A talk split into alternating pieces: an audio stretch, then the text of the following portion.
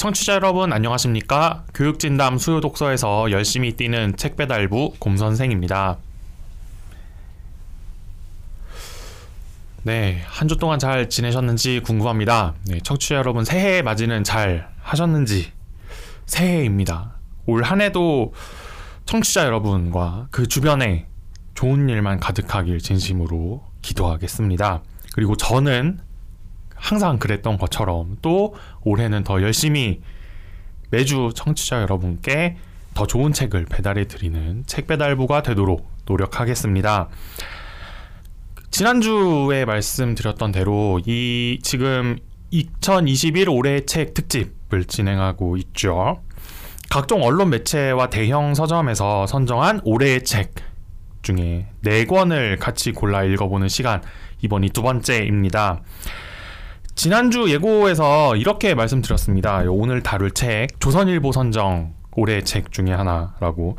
네. 그 이 마지막 주 동안에 그 각종 신문사에서 뭐 올해 책들 뭐 여러 가지 기관에서 선정하는 뭐 올해의 책, 올해 가장 좋은 책 이런 수상작들을 막 발표를 했어요. 그래서 정리를 해 보았는데 이 책이 조선일보 말고도 경향신문, 한겨레 신문, 그리고 주간지죠 시사인까지 포함해서 이렇게 네 군데에서 올해의 책 중에 하나로 선정을 했더라고요. 바로 앞에 보시는 요 책, 캐시 박홍이라고 하는 한국계 미국인 시인의 Minor Feelings라고 하는 에세이입니다.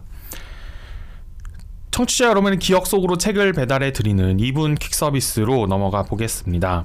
어, 이 책의 저자 캐시 박홍은 미국에서 시인으로 활동하는 한국계 2세 여성입니다. 그는 시를 쓰면서 자신의 인종적 정체성에 대해 고민하곤 합니다.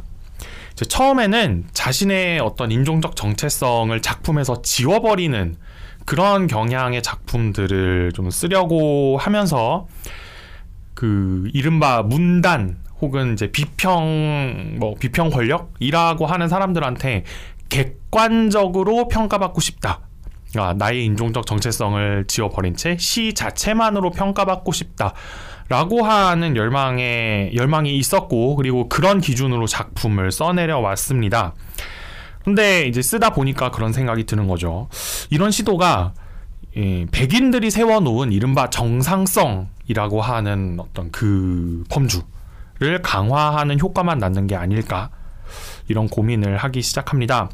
그래서 이 틈을 비집고 들어가는 여러 실험적인 작품을 쓰기로 마음을 먹고 자신의 작품 경향을 그런 방식으로 바꿔야겠는데 아 이게 잘 안 되는 거죠. 그래서 고민을 하기 시작합니다.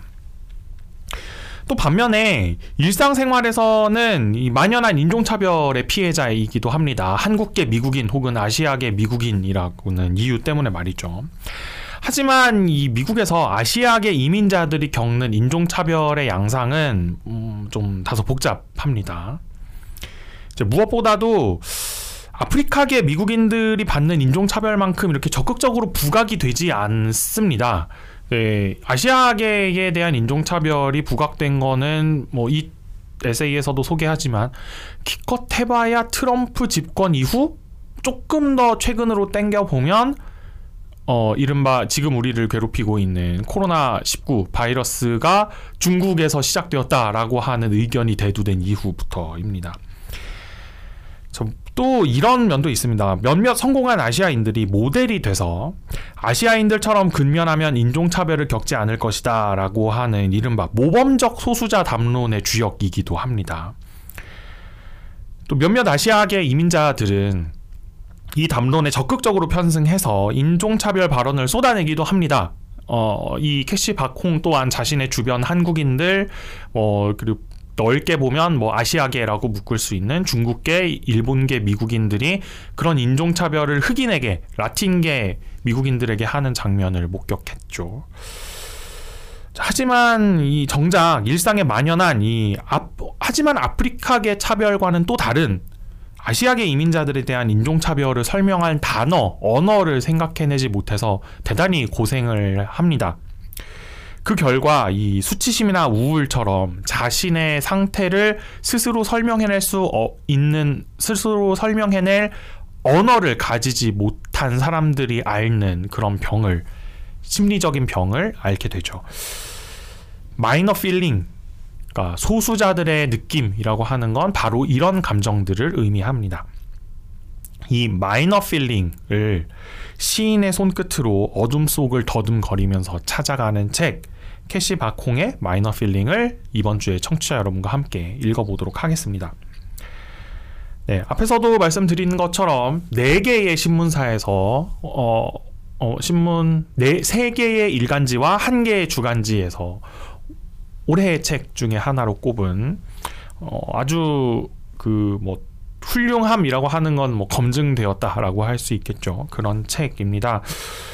그리고 그 이 에세이 자체, 그러니까 이 책 자체가 그 제가 이제 뒤에서 말씀드릴 일종의 언어적 실험을 담고 있는 책이어서 어 약간 어렵다라는 느낌을 받으시는 독자도 있을 것 같지만 또 이런 언어적 실험을 시도하는 책은 이렇게 표현하면 좋을 것 같아요. 우리의 언어 생활을 풍부하게 해주는 측면이 있습니다. 어, 그러니까 내가 지금까지 설명해내지 못했던 감정들 혹은 내가 지금까지 보지 못했던 그러니까 정말 그러니까 눈을 뜨고 보고는 있었지만 그 현상이 어떻다라고 말할 수 있는 그런 표현법을 가져오는 것뭐 이런 면이 그 조금 실용적인 관점에서 접근했을 때 이런 책, 그 언어적 실험 혹은 그 산문적 실험을 시도하는 책들이 우리에게 갖는 가치라고 볼 수 있겠습니다. 이 책을 꼼꼼하게 읽은 청취자 여러분을 위해 핵심을 짚어드리는 이종보통 키워드 시간으로 넘어가 보겠습니다. 어, 제가 이 책을 읽으면서 꼽은 키워드는 제가 이분 퀵 서비스에도 말씀드린 것처럼 모범적 소수자, model minority라고 하는 개념입니다. 어, 이 model minority라고 하는 그 개념 안에 속해 있는 사람이기도 하죠. 특히 이 model minority의 대표로 꼽히는 국가 딱 세 개 대보라고 하면은 미국에서는 한국, 중국, 인도거든요.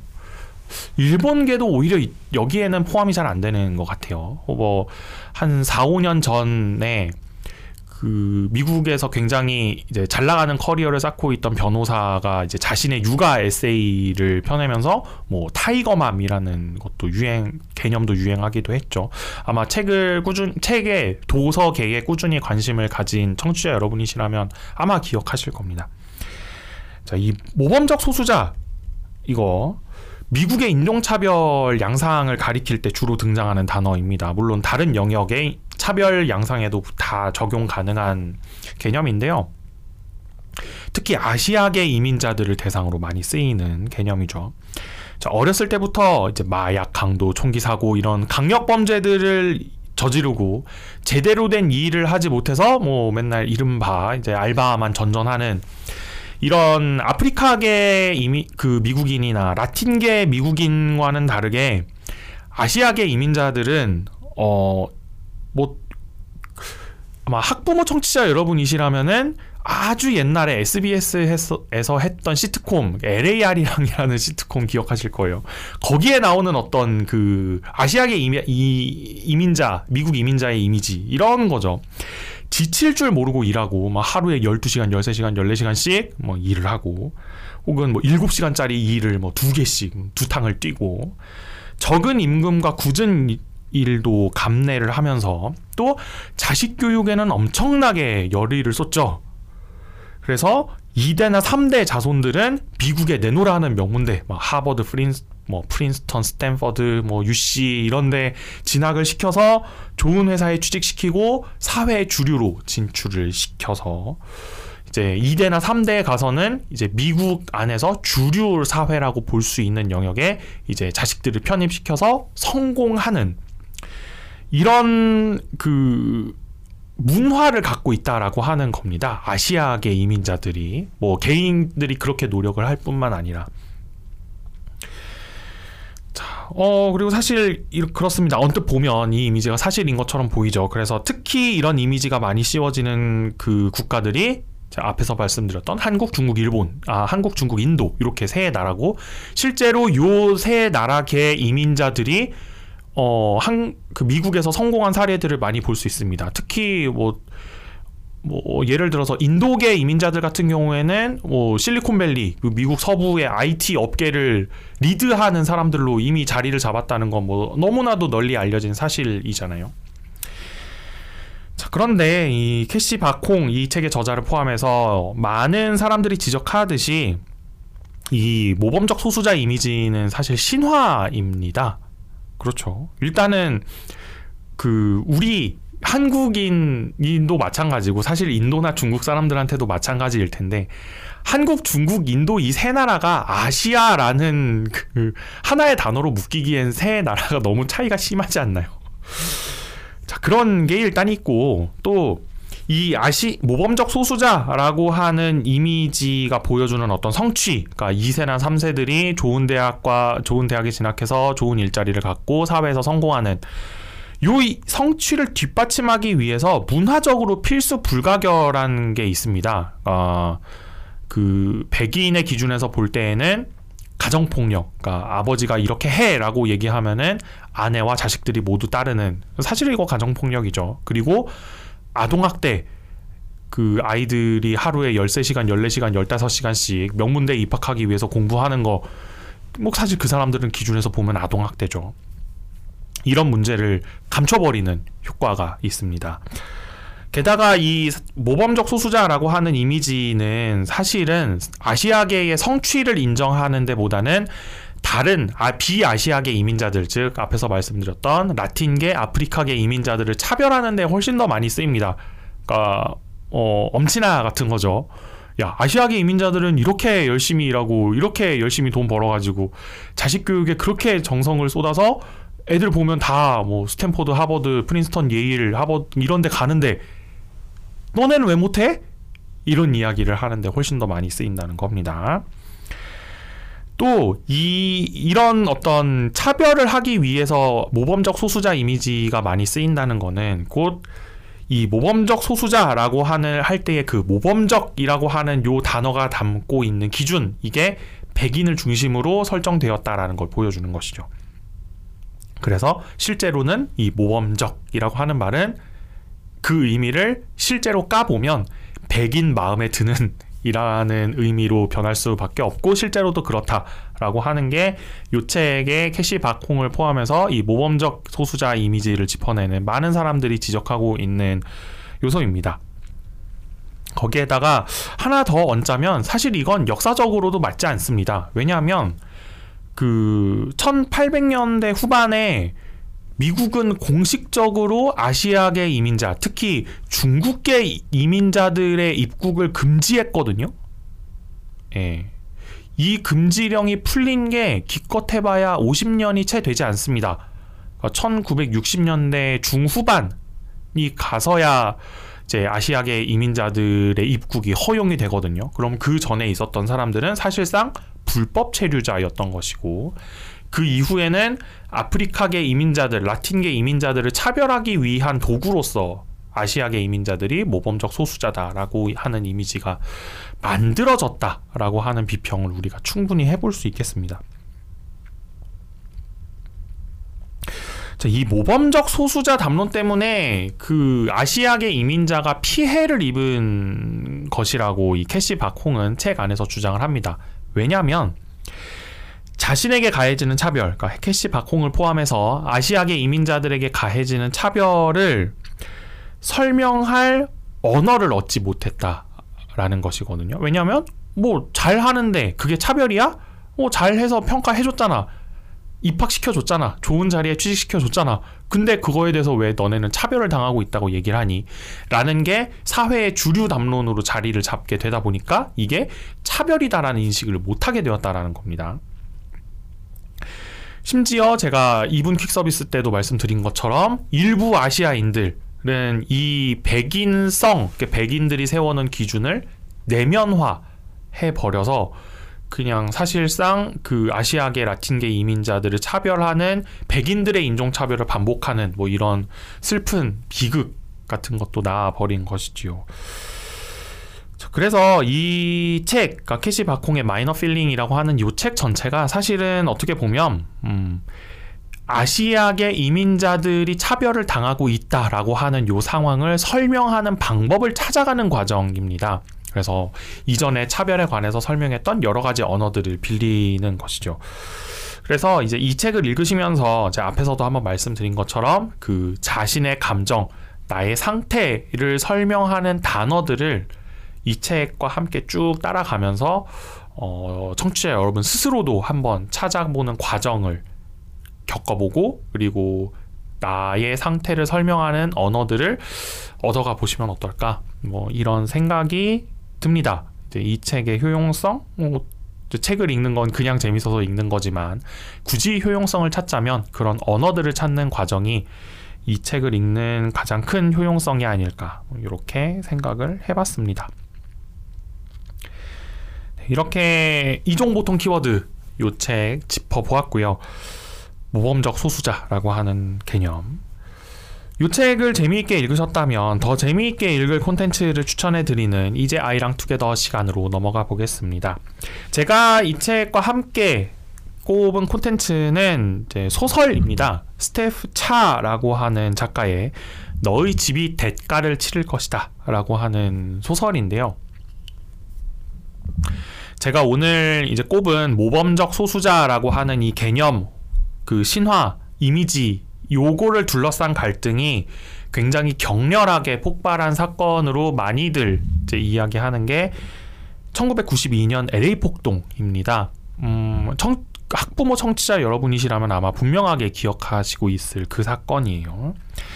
아프리카계 미국인들에 대한 차별에 저항하는 시위, 특히 이제 로드니 킹이라고 하는 사람이 뭐 아무 이유 없이 경찰 몇 명에게 맞아 죽었는데 경찰들이 아무런 징계도 받지 않았던 사건, 그 사건에 이제 저항하는 시위가 격해진 가운데 여러 가지 이유 때문에 이 시위대가 코리아타운, 로스앤젤레스에 있었던 코리아타운을 습격을 해서 이 미주 한인들과 흑, 그 아프리카계 미국인들이 대항해서 싸운 사건입니다.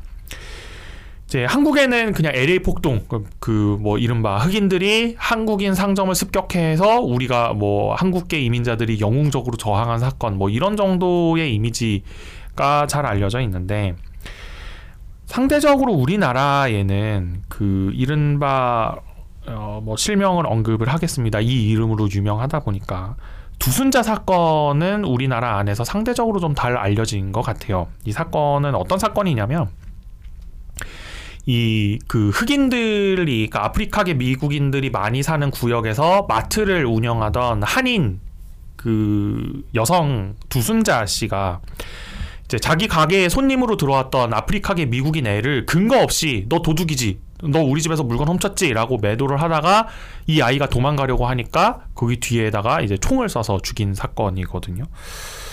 사실 이 사건은 그 한국계 특히 뭐 한국계를 포함한 아시아계, 동아시아계 이민자들이 흑인에 대해서 어떤 이미지를 갖고 있었느냐를 너무 극명하게 보여준 사건이면서 동시에 한국계 이민자가 가해자가 된 사건이었기 때문에 우리나라에서는 상대적으로 좀 덜 알려진 것 같습니다. 이 총격, 사, 총격 사건, 그 마트 총격 사건과 그 LA 폭동을 모티프로 삼아서 구성된 소설이 바로 이 스테프 차의 너희 집이 대가를 치를 것이다 라고 하는 소설입니다. 이 미국에서 소수인종 간의 갈등이 어떤 양상으로 벌어지고 있는지를 알아보려면 뭐 이 책과 함께 같이 읽기에 대단히 좋은 소설이다라고 생각을 해서 이제 아이랑 together 시간에 권해드립니다. 이 책도 지난해 출간된 아주 따끈따끈한 신간, 뭐 나름 신간이고요. 그리고 요 소설은 한겨레 신문이 선정한 2021년 올해 책 목록에 포함되어 있습니다.